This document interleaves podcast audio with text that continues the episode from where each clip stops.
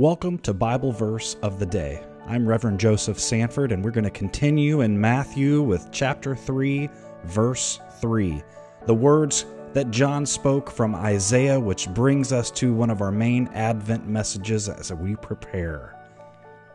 This is the one of whom the prophet Isaiah spoke when he said, The voice of one crying out in the wilderness, Prepare the way of the Lord, make his paths straight. This message comes to us from the voice of the baptizer so long ago, but we tell the story of Advent looking backward at the coming of Christ and the child, while we look forward to the second coming of Christ when all things will be set right. And we hear the words appropriately prepare, prepare the way of the Lord.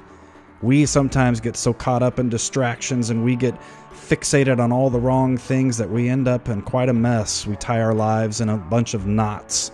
This is an invitation to remember where it's all headed, to the promise already accomplished in Christ. And as we prepare for the great day when things are all made right, we begin that work today. So let us prepare the way of the Lord in our own hearts. Make the paths straight.